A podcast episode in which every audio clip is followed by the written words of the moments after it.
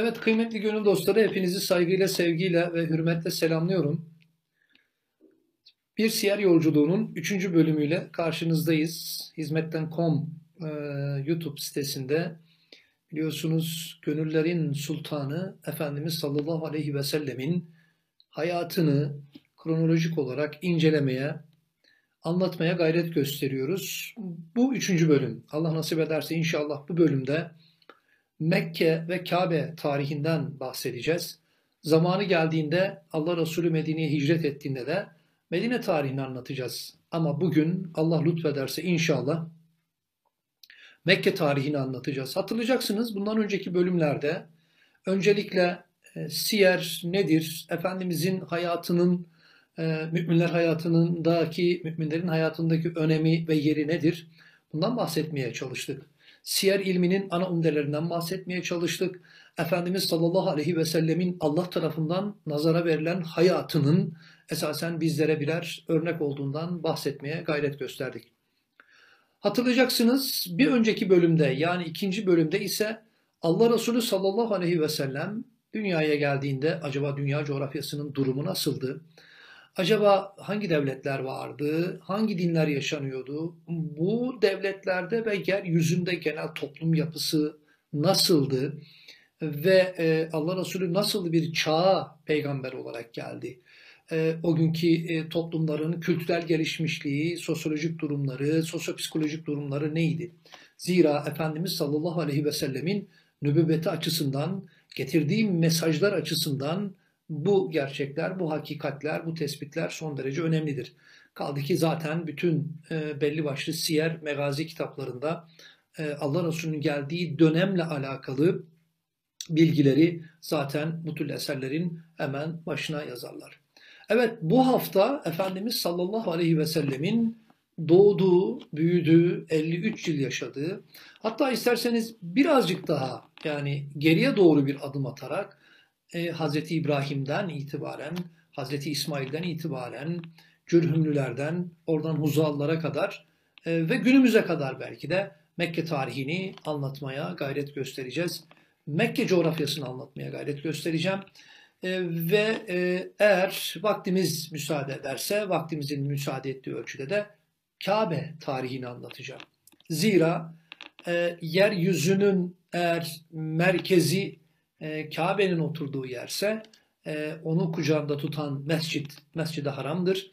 Ve o mescid-i haramda tabiri caizse kucağında tutan Mekke, Kur'an'ın tabiriyle şehirlerin anasıdır. Evet Mekke şehirlerin anası, Ummur Kur'a diye geçiyor e, Kur'an-ı Kerim'de. Şehirlerin anası. Esasen bu bir yönüyle şöyle demektir. Yani medeniyetler ve şehirler esasen yani Mekke'den yola çıkmıştı. Yani Mekke mayasıyla mayalanmıştı o şehirler tespitini yapabiliriz. Ee, peki Mekke ne zaman kuruldu? Nasıl kuruldu? Mekke tarihi nedir? Müsaade ederseniz biraz bundan bahsedelim. Hazreti İbrahim'den önceki dönemde Mekke yerleşkesiyle alakalı, daha doğrusu Mekke'ye yerleşenlerle alakalı veya Mekke'nin bir yerleşim birimi olup olmadığıyla alakalı herhangi bir bilgiye rastlamıyoruz. Yani e, Mekke'ye ilk yerleşenlerin biz Hazreti e, Hacer annemizle Hazreti İsmail olduğunu okuyoruz. E, Tabi Hazreti Hacer annemiz ve Hazreti İsmail deyince Hazreti İbrahim'den bahsetmek olmaz. Evet Hazreti İbrahim aleyhisselam adeta e, İslam dininin tabiri caizse neredeyse genetik kodlarını oluşturmuştur veya yaşamıştır veya anlatmıştır veya uygulamıştır tespitini yapabiliriz. Örnek veriyorum Hazreti İbrahim ilk defa hac edendir. İlk şeytan taşlayandır bir vecibe olması hasebiyle belki ilk defa kurban kesendir. Hz. İbrahim Aleyhisselam ilk defa sünnet olandır. Hz. İbrahim Aleyhisselam'ın şeriatı ve uygulamaları Efendimiz'e gelene kadar hani o tırnak içerisinde hani ben İbrahim'in milleti üzerineyim diyen e, Efendimiz sallallahu aleyhi ve sellem o tertemiz Hanif dini belki Mekke'de yaşanacaktı. Oğlu Hazreti İsmail, Hazreti İbrahim'in şeriatını orada devam ettirecekti. Hazreti İbrahim'in hayatı hakikaten müminlerin, Müslümanların e, daha da daireyi genişletelim. Yani üç dinin ortak atası olarak Musevilerin, Yahudilerin ve Hristiyanların hayatında çok çok önemli bir yeri vardır. Hakikaten Hazreti İbrahim, Hazreti Musa aleyhisselamdan sonra Kur'an-ı Kerim'de en çok ismi geçen peygamberdir. Ullazim ki peygamberlerdendir ve dediğim gibi peygamberlerin ortak atasıdır. Hazreti İbrahim Ur kentinde Keldanilerin o gün itibariyle yaşayan Keldanilerin Ur kentinde dünyaya gelecek. Ya Urfa'da dünyaya gelip gelmediği ile alakalı meselenin biraz zayıf olduğunu, o rivayetlerin biz biraz zayıf olduğunu okuyoruz. Yani bugün belki Irak sınırları içerisinde kalan Ur kentinde dünyaya gelecek. Hatırlayalım konumuz Hazreti İbrahim değil. E, onun için çok kısa ve ana başlıklar halinde söyleyeceğim. Ve Hazreti İbrahim neticede Efendimizin soyu, Hazreti İsa'nın soyu, Hazreti Musa'nın soyu Hazreti İbrahim'le birleştiği için çok kısa bahsedeceğim. Mekke tarihinden bahsederken Hazreti İbrahim, Hazreti İsmail ve Hacer'den bahsetmeden Mekke tarihini, Mekke'yi anlayamaz, anlayamayız ve anlatamayız. Hazreti İbrahim doğumundan sonra biliyorsunuz işte o Kur'an-ı Kerim'de anlatıldığı şekliyle bir tefekkür yolculuğuna çıkacak. Yıldızları görecek. Sonra arkasından ay, arkasından güneş ve yani hâdâ Rabbi diyecek bunların hepsine. Sonra arkasından diyecek ki la hubbul afilin ben batıp gidenleri sevmem. Bu yıldızları, bu ayı, bu güneşi emrine musahhar eden zat ancak benim tapacağım zat, inanacağım zat olabilir der ve adeta tetkikiyle, tefekkürüyle, tahkikiyle adeta tevhidi yakalar. Ve arkasından tebliğe başlar. Meşhurdur o putları kırması. Hani e, bir bayram için şehri boşalttığında o günün belki yani hani yaşadığı yerde Babil'de diyelim isterseniz veya o Irak sınırları içerisinde boşalttıkları zaman e, o gidecek puthanede o büyük mabette putların hepsini tek tek kıracak. Arkasından da baltayı büyük putun e, omuzuna asacak. Tetkik için acaba bu ilahlarımıza bunu kim yaptı diye şehirde insanlar panik içerisinde gezerken birisi bir genç vardı bu putlardan nefret ederdi diyecek. Hakikaten de e, Hz. İbrahim putlardan o kadar nefret ediyor. Yıllar sonra onun torunu olmakla yani onun torunu Efendimiz sallallahu aleyhi ve sellem'de Mekke'de o putlarla, o putperestlikle mücadele edecek ve daha 13 yaşındayken Efendimiz zaten konu birkaç hafta sonra oraya geldiği zaman anlatacağız. Şam'da Rahip Bahira ile görüşürken Rahip Bahira kendisine Lat ve Uzza adına sana yemin veriyorum. Daha doğrusu yemin teklif ediyorum. Lat benim sorularıma Lat ve Uzza adına doğru cevap ver deyince 13 yaşındaki Efendimiz sallallahu aleyhi ve sellem diyecektir ki ben Lat ve Uzza'dan nefret ettiğim kadar başka bir şeyden nefret etmem. Bana onlar üzerine yemin teklif etme diyecek. İşte Hazreti İbrahim yani işte Efendimiz sallallahu aleyhi ve sellem. Tevhid esasen tek dindir. Tevhid dini esasen tektir. Hazreti İbrahim daha sonra o yani yapılan yargılamada diyelim isterseniz o halk mahkemesinde neden bana soruyorsunuz? İşte putunuza sorun diyecek yani öyle. Onlar da ya put yani bu put filan deyince esasen onlara onların anladığı dilden esasen bir cevap vermiş olacak. Daha sonra Nemrut'la mücadelesi başlayacak. Her devrin dikkat ederseniz mutlaka bir zalimi ve zulmedeni ama her devrinde o zalimle, o zulümle mücadele eden bir İbrahim'i mutlaka vardır kıymetli dinleyiciler. O devrin Nemrud'u işte o Nemrut'tu. O devrin İbrahim'i de işte oydu.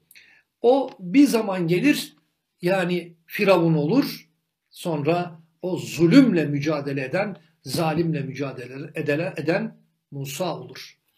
Öyle bir dönem gelir işte o zulümle mücadele, mücadele eden, zalimle yani yaka paça olan Hazreti İsa olur. Ve bunu belki günümüze kadar getirebilirsiniz. Alimler peygamberlerin varisleri olunca bu sefer o zulümle mücadele her türlü çileye rağmen alimlerin omuzuna birer miras olarak kalır. Üç nokta koyalım. Mevzumuzu çok dağıtmayalım. Sonra işte o Nemrut'la mücadelesi, Nemrut'un e, belki de bütün tiranların, belki de bütün diktatörlerin ortak özelliği olan fikirle, inançla karşı koyamayınca bu sefer onu kaba kuvvetle, yok etmekle, ortadan kaldırmakla, yakarak yani bu işi yapmakla yapmaya karar verir ve Hz. İbrahim'e için bugün Urfa sınırlarında olan Harran'da yani daha doğrusu Urfa içerisinde kalıyor bugün. Büyük bir ateş yaktırır yani o Urfa sınırlar içerisinde kalan yerde ve arkasından onu ateşe atar. Ama Allah o cehennem içerisinde hususi bir cennet yaratarak Hazreti İbrahim'i ve böylece de birçok insanın hayatına daha doğrusu ahiretinin kurtulmasına vesile olur. Daha sonra Sara annemizle evliliği gerçekleşir Hazreti İbrahim Aleyhisselam'ın. Bunlar belki kronolojik olarak tam böyle olmamış olabilir ama kronolojiye yakın yani tarih sıralamasına yakın vermeye gayret gösteriyorum. Sonra Hazreti İbrahim'in hatırlayacaksınız seferleri var. Daha doğrusu hicretleri var. Bu hicretlerden bir tanesini de Mısır'a yapacak. Tebliğ hicretleri diyebiliriz. Mecburi hicretler diyebiliriz. Tiran'ın zulmünden belki de o taraflara gidecek. Belki ömrü hicret beldelerinde geçecek Hazreti İbrahim'in. Yani bir haşiyecik olarak da şu kadarını söylememde fayda var. Yani belki de hicret etmeyen, yani doğduğu beldede ölen nebi neredeyse yoktur diyebiliriz. Yani bütün peygamberler adeta yani kaderleri hicretle yazılmıştır. Tabiri caizse onların mayaları adeta hicretle karılmıştır. Tespiti yapılabilir. Hazreti İbrahim de bunlardan bir tanesi. Hazreti İbrahim oraya gittiğinde Mısır'da biliyorsunuz zalim bir firavun var ve ahlaksız bir adeti var. Sara annemizi sarayına çağıracak ve ona kötü niyetle yaklaşınca eli kuruyacak. Yani ve Sara annemize yaklaşamayacağını anlayınca da onları hediye verecek. O hediyelerden bir tanesi. O gün itibariyle öyle bir telakki olduğu için e, Hacer annemizdir o. Hacer annemizi hediye olarak verecek ve Hazreti İbrahim Kudüs'e tekrar dönecek. Hazreti İbrahim Aleyhisselam daha sonra Sara annemizin bir yönüyle tensibiyle Hacer annemizle evlenecek ve Hacer annemizden Efendimizin de atası ve dedesi olan Hazreti İsmail Aleyhisselam dünyaya gelecek. Daha sonra biliyorsunuz Sara annemiz de doğulacak. Hatta Kur'an-ı Kerim'de yani Cebrail aleyhisselam gelip de Sara annemizin hamile kalacağını ve çocuğunu olacağını haber verdiğinde tebessüm etmiştir. Yani benim gibi acize ihtiyar bir kadın ama Allah yani bırakın bir kadından bir çocuk yaratmayı yani yoktan her şeyi var eden Allah yani onun da hakikaten yani bir çocuğunun olmasını dileyecek ve Sara annemiz de biliyorsunuz doğum yapacak ve Sara annemizin oğlu da hepimizin bildiği İshak aleyhisselam olacak. Dolayısıyla Hazreti İbrahim'in iki oğlu dünyaya gelecek. Önce İsmail aleyhisselam sonra arkasından İshak aleyhisselam. İshak aleyhisselamdan biliyorsunuz Yakup aleyhisselam dünyaya gelecek. Yani e, İshak aleyhisselamın oğullarından bir tanesi Yakup'tur. Diğer bir ismi de İsrail olduğu için ki bu siyer derslerinde İsrailoğulları çok geçecek. Medine hicretinden sonra helal Allah Resulü'nün Yahudileri çok işleyeceğiz. Dolayısıyla bu kısmın bu kadarcık bilinmesi yeterli. Diğer bir ismi İsrail olduğu için Hazreti Yakup Aleyhisselam'ın e, onun 12 oğlundan ki bunlardan ikisi Bünyamin ve Hazreti Yusuf'tur biliyorsunuz. O oğullarından çoğalan o ırka, o sülaleye tabiri caizse o büyük aileye İsrailoğulları denilecek ve onların dini de Yahudilik dini, Musevilik olacak. Günümüze kadar intikal ettiği şekliyle. Hazreti İsmail'in soyundan ise e, yani bir peygamber çıkmadığını biz okuyoruz. Ta ki 40 göbek ötedeki torunu Efendimiz sallallahu aleyhi ve selleme gelene kadar. Zaten Efendimizin peygamberliğini ortaya çıktığında onun peygamber olduğunu Kur'an diliyle söyleyelim. E, Yahudiler çok çok iyi biliyorlardı. Evet Efendimiz sallallahu aleyhi ve sellem bir peygamberdi. Hatta Kur'an diyor ki çocuklarından bile iyi tanırlardı diyor. E, ama bir yönüyle belki yani ırkçılığın bir tonunu adeta yani hani yaşadılar ve neden İshak oğullarından, Yakup oğullarından, İsrail oğullarından değil de yani işte e, İsmail oğullarından geldi diye peygamberlik bizim sülalemizden gitti diye belki de bu sebepten inanmadıklarını ya başka sebepler de var ama inanmama sebeplerinden veya bahanelerinden bir tanesinin bu olduğunu biz okuyoruz kıymetli dinleyiciler. Evet. Sonra tabi zahiri olarak Sara annemizin kıskanması diyenler var, farklı şeyler var. Bunlar hepsi zahiri sebep. Fakat bir batıni sebep var ki e, Allah'ın yaptığı işlerde bin hikmet takılıdır. Büyüklerimiz o hikmetleri toparlayıp bizim önümüze getirirler. İşte örnek veriyorum. E, ben de yani kütüphanemde Almancası kaldığı için ancak Almancasını gösteriyorum. Botschaften von Abraham yani Hazreti İbrahim'den mesajlar ki rahmetli İbrahim Canan hocamızın bu enfes eserini ben yani şu an bizi izleyenlere de ısrarla tavsiye ediyorum. Hazreti İbrahim'in hayatını bilmeden İslam'ı ne kadar öğrenirsek öğrenelim yarım olacağını düşünüyorum. Dolayısıyla Hazreti İbrahim'in hayatı yani üç din açısından da çok çok önemlidir. Hele hele İslam dini açısından çok mühim ve önemlidir diyorum. Ve Hazreti İbrahim Sara annemizi ki Mekke tarihi tabiri caizse işte tam bu noktada başlıyor. Ve Sara annemizi e, Hazreti Kundak'taki belki kucaktaki henüz yürüyecek aşamaya gelmemiş, yürüyecek duruma gelmemiş Hazreti İsmail Aleyhisselam'ı alarak onları Mekke Vadisi'ne götürecek. Nereden? Kudüs'ten Mekke'ye doğru götürecek. Şu anda ekranlarınıza yansıdığı şekliyle işte görüyorsunuz. Ve arkasından Hazreti Hacer annemizi ve Hazreti İsmail'i getirip bıraktığı yer yani peygamberlerin özellikle şeriatlarıyla alakalı getirdikleri dinle alakalı uygulamalarının hemen hemen hepsi değil. Yani eğer bir ölçü birimi vereceksek mikronuna kadar, santimine kadar demiyorum bakın. Yani tamamen Allah'ın teyidi altındadır.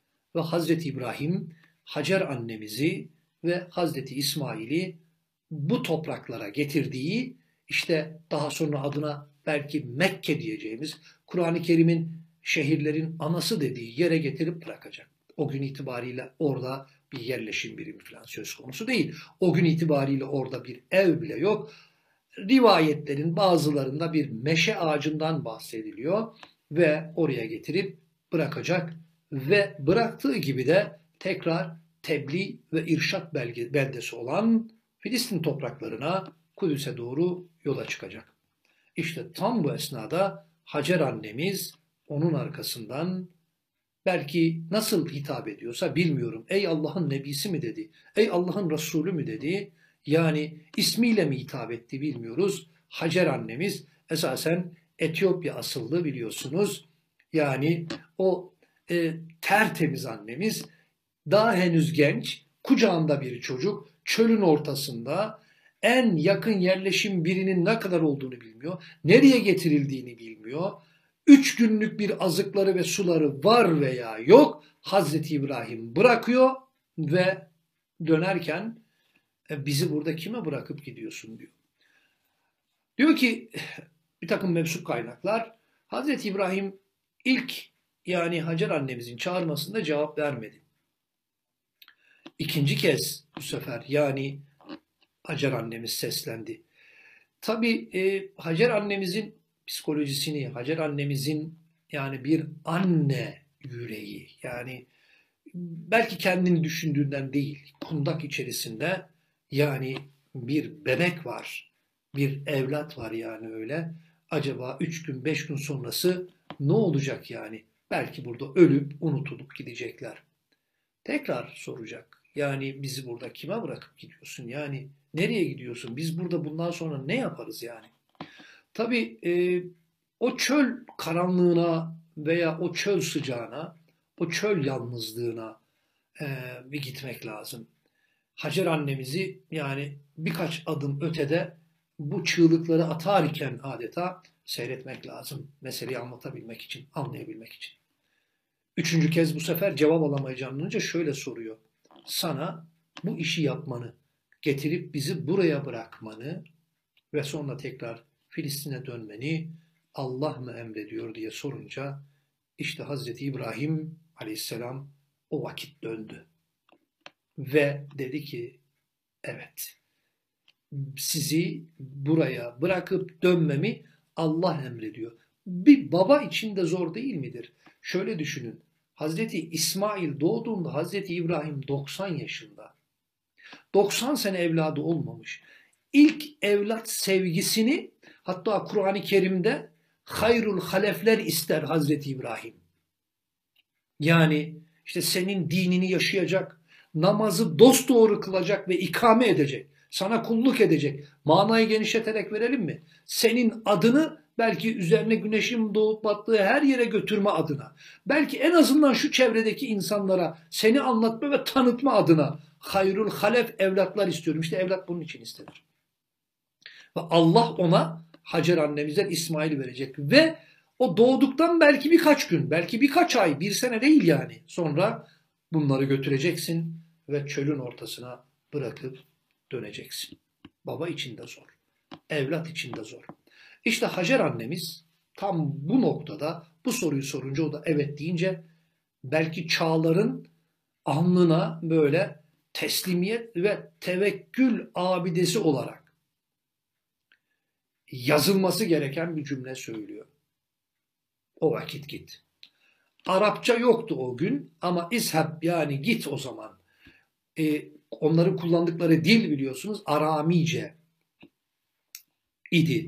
Yani Hazreti Hacer annemiz ve Hazreti e, İsmail Arapçayı sonra cürümlerden öğrenecek. Birazdan geleceğiz. O zaman git Allah bizi zayi etmeyecektir.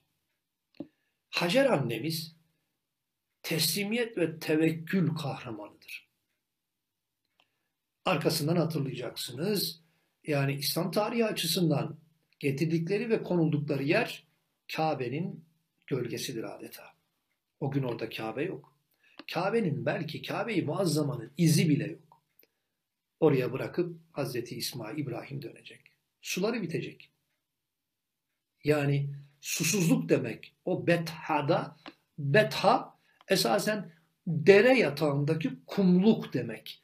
Dere yatağında o kum birikir ya ona betha denir.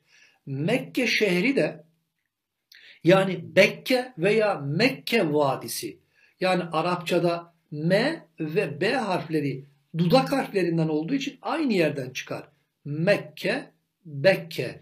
Dolayısıyla bazen öyle bazen böyle belki yazılmıştır. Bekke bir yönüyle de gözyaşı vadisi manasına da gelir.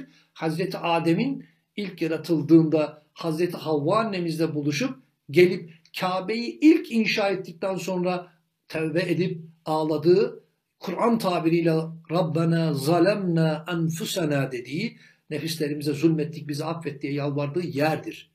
Zamanla insanlar tevhidden uzaklaştıkça Kabe'nin yeri de bilinmez olmuştur ve yerleşim birimi olmakta Allah orayı unutturmuştur. Hacer annemiz oraya geldiğinde dediğimiz gibi öyle bir yapı yok. Peki suları bitince ne yapıyor? En yakın yani bulundukları yere en yakın yerde bir tepe var. Hepimizin ismini ezbere bildiği ve Bakara suresinde de ismi geçen Safa ve Merve. İnne safa vel mervete min şairillah. Allah'ın koyduğu işaretlerden olan. Araları yaklaşık olarak gidenler bilirler. Yani 300 metre kadar, 250-300 metre kadar vardır. Safa tepesine çıkıyor Hacer annemiz. Ve acaba bir su belirtisi yani hani e, köylerde yetişenler bilirler Yani böyle hani bir yerde suyun varlığını o kıraç dağlarda, taşlarda şuradan anlarsınız. Bakarsınız bir yerde böyle bir yeşillik varsa bir dere yatağında orada bir mutlaka bir pınar vardır veya ufak bir oluk vardır yani. Acaba orada bir iz belirt yani bir su izi var mı diye etrafa bakıyor ama tabii bunu düşünürken şöyle yani bir annenin evladını susuzluktan yani ölümden kurtarmak için çırpınışları olarak bakabilirsiniz buna. Ve e, bir iz bir belirti göremeyince bu sefer 250 metre ötede Merve tepesine doğru koşacak. Tabi Safa ve Merve arasında umre ve hacca gidenler bilirler. O mesai da yani o say alanında gidip gelirken iki yeşil direk vardır. Tam onun arasına geldiği zaman biraz böyle dere olduğu için Hazreti İbrahim'e demek ki bakarak hep böyle yani hep o göz his alanında yani görüş alanında hep o dereye girince Hazreti İsmail'i o şeyini kaybediyor. Dolayısıyla orayı çok hızlı geçiyor. Tekrar Hazreti İsmail'i görmek için. İşte biz de bugün yani saimizi, haccın saini de, umrenin saini de yaparken yani o Hacer annemizden bize kalmış bir sünnettir. Efendimiz de Hacer annemiz gibi yapmış ve o haccın bir vacibi, umrenin bir vacibi haline gelmiştir. Yani bugün hac yapmak isterseniz o sa'i Safa Merve arasında hacerleşmek zorundasınız. Hacer gibi o telaşla o ibadeti yapmak zorundasınız. İbadetin o kısmını, o rüknünü, o vacibini daha doğrusu yapmak durumundasınız. Hacer annemiz Merve'ye gidiyor, orada da yok. Tekrar Safa'ya geliyor, yok. Tekrar Merve'ye gidiyor. Şimdi burada da bir kısa durup düşünmek lazım. O da şöyle, yani normal bir insan diyelim yani hani davranışı şöyledir. Safa'ya gidersiniz, yok. Merve'den bakarsınız, bulamazsınız. O telaşla dönersiniz. Hadi belki de göremedim diye bir kere daha gider gelirsiniz. Ama yedi kere gidip geliyor. Yani dört gidiş, üç geliş. En son belki dizlerindeki o yani hani e, kalan kuvvet veya fer ancak onu oğluna götürecek kadar kaldığını anlayınca o tarafa doğru yol alırken bir ses duyuyor. Eğer hayırlı biriysen diyor oğlum orada işte vefat etmek üzere. Susuzluktan dudakları çatlamış durumda. Bir rivayette Hazreti Cebrail'in, öbür rivayette Hazreti İsmail'in o topuğunu, o yani hani bir bitkinin kılcalları gibi o yumuşacık topuğunu vurduğu yerden granitleri parçalatıyor Allah ve oradan bir su fışkırtıyor. Yani şöyle düşünebilirsiniz. Yani işte Allah böyle tabiri caizse küçük şeylerden büyük şeyler halk ederek büyüklüğünü gösterir yani. Mesela Nemrud'u yere sereceği zaman yani öyle büyük gökten meteor taşlarıyla falan değil yani. Bir sinekle onun işini bitirir. Bir sarayı böyle bir karıncayla yerle bir eder. İşte yani Mekke'ye gidenler bilirler orada toprak değil, kaya değil, granitten bir şehirdir orası. Yani jeofiziği öyledir yani. Ve arkasından işte o bebek topuğunu yere vurduğu yerden işte oradan bir su fışkırır. Kendi dillerinde zemzem der o telaşla zem dur demek dur dur sakın akma ki ben oğluma bunları içireyim yani. İçireyim ve, ve Efendimiz zaten belki de tebessümle şöyle der Allah İsmail'in annesine merhamet etsin selametlik versin. Eğer o zemzeme dur dur demeyip önünü almasaydı ırmak olup akacaktı diyor. Hakikaten ama bugün ırmak olup ama yerin altında. Şöyle düşünün. Belki milyonlarca litre bir kuyu suyu olan zemzem çekilir ama bitmez. Çünkü o cennet ırmaklarından bir ırmaktır adeta. Hadiseler özellikle Mekke ve Medine'de, haç ve umrede hep sembollerden ibarettir.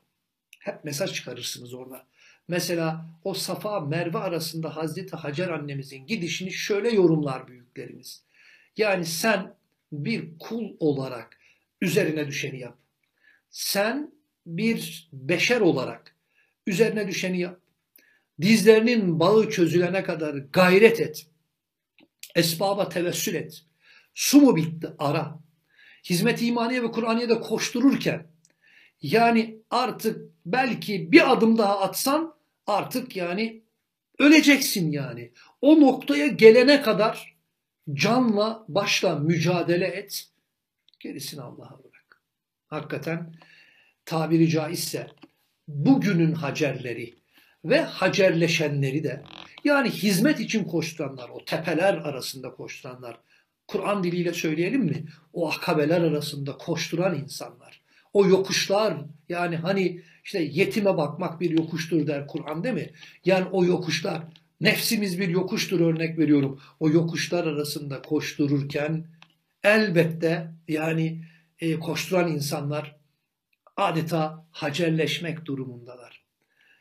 Dün Hacer Hazret bir sembol olarak İsmail yani nesli yürüsün İbrahim'in diye onun dudaklarına bir damla su bulmak için nasıl akabeler arasında adeta koşturdu böyle.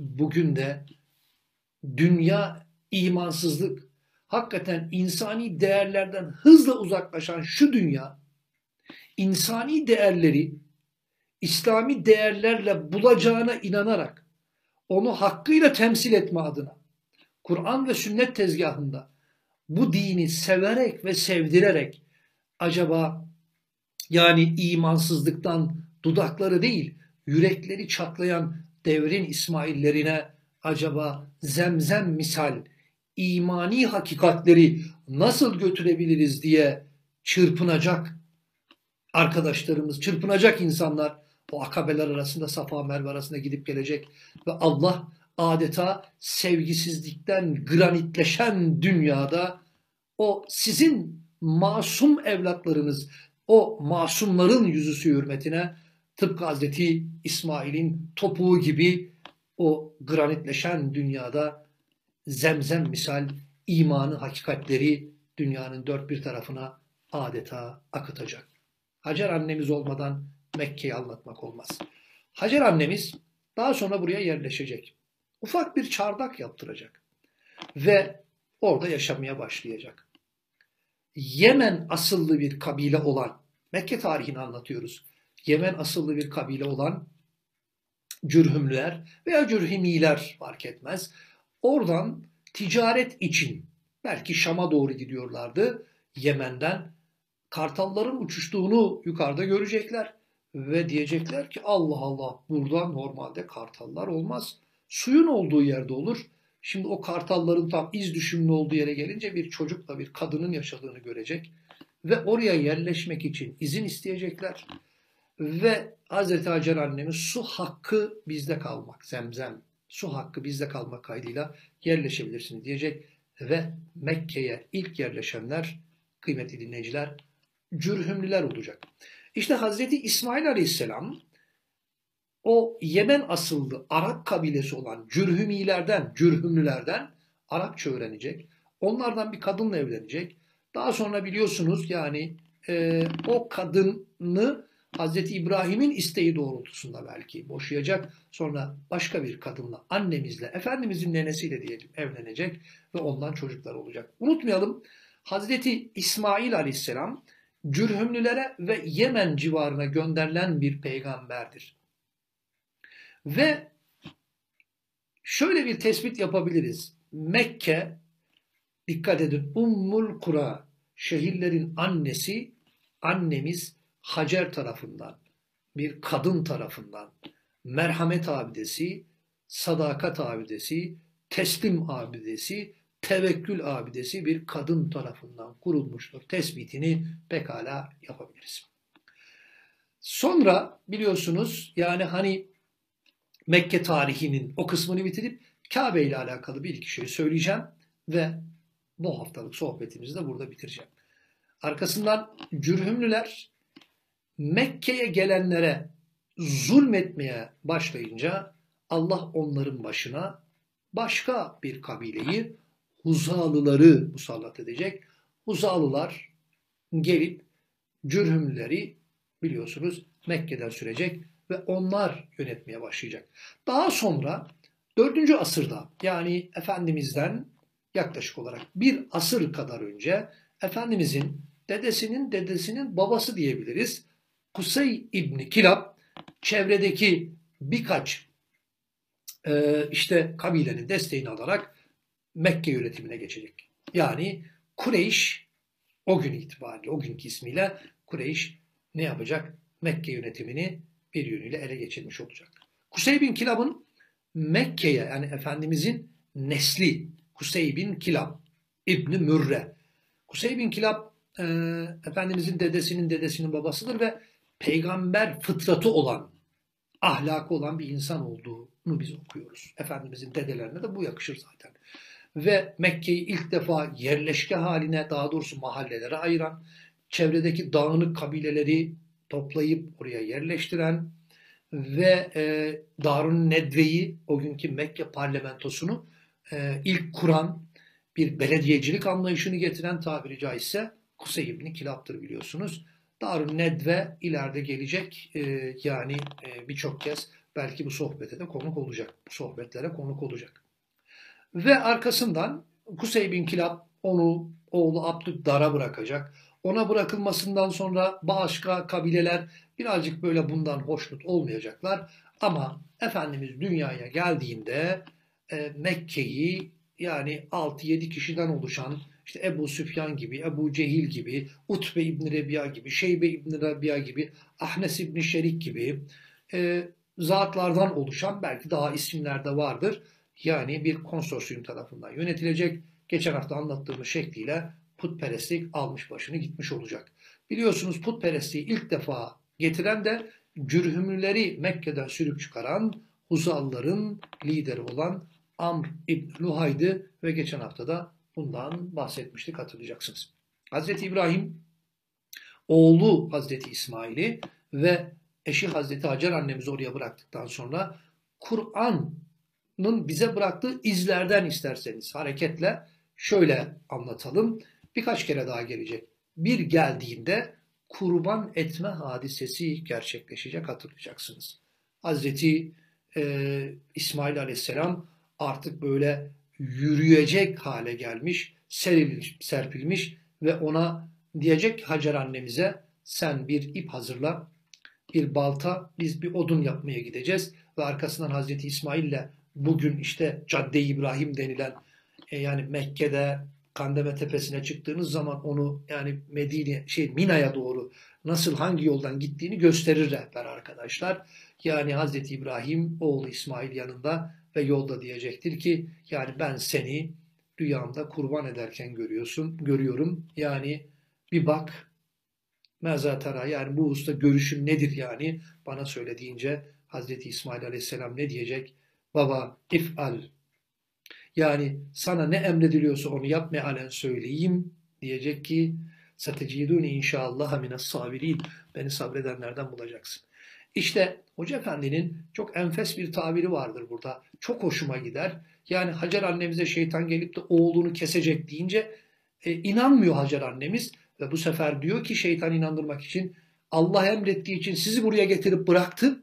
Bu çölün yalnızlığına. Yine Allah emrediyor ve oğlunu bırakacak deyince bu sefer Allah emrediyorsa sana bana ne oluyor ki diyecek. Allah da fani olacak adeta. Hazreti İsmail zaten sana emredileni yap Babacığım beni sabredenlerden bulacaksın diyecek. Hazreti İbrahim zaten çoktan teslim. Dolayısıyla diyor Hoca Efendi yani bu teslimiyet içerisinde adeta yani Allah'ta fani olunca bıçakla kesecek bir şey bulamadı diyor. Neyi kesecek yani? Teslimiyet böyle bir şeydir işte. Bir geldiğinde de Kabe'yi yeniden inşa edecek. Çok kısa Kabe tarihinden de bahsedip inşallah haftaya buluşmak üzere hoşçakalın diyelim ama Kabe tarihinden kısaca bahsedelim. Hz. İbrahim Kavvaide diye Kur'an-ı Kerim'de geçer. Yani temelleri üzerine tekrar bina etmek manasına gelir bu Arapçada. Dolayısıyla Kabe'yi, muazzamayı ilk inşa eden biz melekler olduğunu okuyoruz. Geçelim insanlık tarihinde. Hazreti Adem hatta Kabe'yi inşa ettikten sonra Hacer-ül Esved'de kapının arasındaki mültezemde durup dua edecek ve e, o mültezem de Allah'a affı için yalvaracak. Allah da diyecek ki ben seni affettim. Kim de senin evlatların burada gelir af dilerse ben onu da affedeceğim diyecek. Arkasından biliyorsunuz e, Şit aleyhisselam onun arkasından yani Kabe esasen bir izdir, bir belirtidir. Yani konumuz bu değil. Yani Kabe bina olarak Allah'ın arşının yeryüzüne iz düşümünün isabet ettiği yer nereyse oraya yapılmış bir işaret, konulmuş bir işarettir normalde. 600 küsür taştan yapılmıştır ama yani bir işarettir. Yani Kabe orada olmasa bile biz yine oranın etrafında döner. Çünkü o arşın iz düşümü yeryüzünde isabet ettiği yer orasıdır. Ve e, Hz. İbrahim Hz. İsmail ile beraber Kabe'yi inşa edecek. Daha sonra Cebeli Emin'de Ebu Kubeys diğer bir ismiyle bulunan çünkü Nuh tufanında oradaydı. Hz. İsmail tavaf çizgisini belirlemek üzere Kabe'nin bir köşesine bir taş koyalım deyince babası onu gönderince Hacer-ül Esved onu çağıracak ve ben buradayım gel o izi ben belirleyeceğim diyecek. Hacer-ül Esved'i Hz. İbrahim oraya koyacak. Arkasından da Kabe'yi inşa etmiş olacaklar. İşte normalde bütün dinlerin ortak atası Hz. İbrahim olduğuna göre işte bütün peygamberlerin de esasen yani Hz. İbrahim'den sonraki ve önceki peygamberlerin de ziyaret ettiği, geldiği bir yerdir. Hatta Efendimiz diyor ki kavimleri helak edilen peygamberler ne yaparlar? Mekke'ye yerleşirler. Kabe etrafında Ramazan'da itikafa girerler ve Allah itikaftayken canlarını alır ve arkasından da yani oraya yakın yere defnedilirler. Sadece biz Mina'daki Mescid-i Hayfa 70 peygamberin uğrayıp namaz kıldığını rivayetlerden okuyoruz. Evet, kısaca Allah Resulü'nün neş'et ettiği, Allah Resulü'nün memleketi, dedelerinin memleketi, 53 yıl yaşadığı, 13 yıl dinini anlattığı ki inşallah nübüvvetine geldiğimizde adeta ay ay o yani tevhid akidesini, tevhid inancını yerleştirmek için adeta o Mekke'de çektikleri, Mekke'deki ya, uygulamaları, Mekke'de dinini anlatmasını inşallah Teala göreceğiz. Dolayısıyla dinin adeta İslam dininin adeta memleketi Mekke'dir. Mekke'de doğmuştur ama Medine'de büyümüş, serilip serpilmiştir. Kısaca Mekke'nin ve Kabe'nin tarihi budur diyor ve bu haftalık sohbetime de burada son veriyor. Hepinizi Allah'a emanet ediyorum.